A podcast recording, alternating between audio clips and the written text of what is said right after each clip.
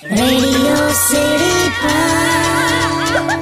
Joke Studio, Joke Studio, Joke Studio.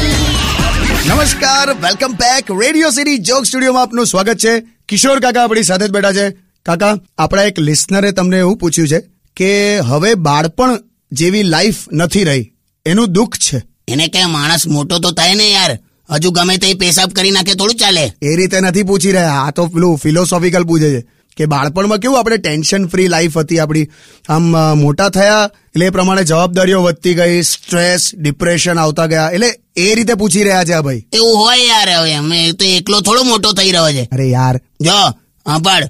બાળપણમાં અને મોટા થયા પછી કઈ મોટો ફરક નથી ખાલી બાળપણની જીદ મોટા થયા પછી એડજસ્ટમેન્ટમાં ફેરવાઈ ગઈ જો તું હા એ ખરું આખી જિંદગી મેં એડજસ્ટમેન્ટ કર્યું છે બોલ લોકોને મદદ કરી છે બાથરૂમ ચંપલ જેવી જિંદગી છે એટલે માપ બારના પગ ઘૂસે આપણામાં અને આપણે એડજસ્ટ થયા કરવાનું વાહ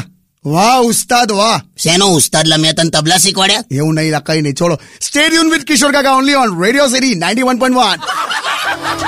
Joke Studio, Joke Studio. Only on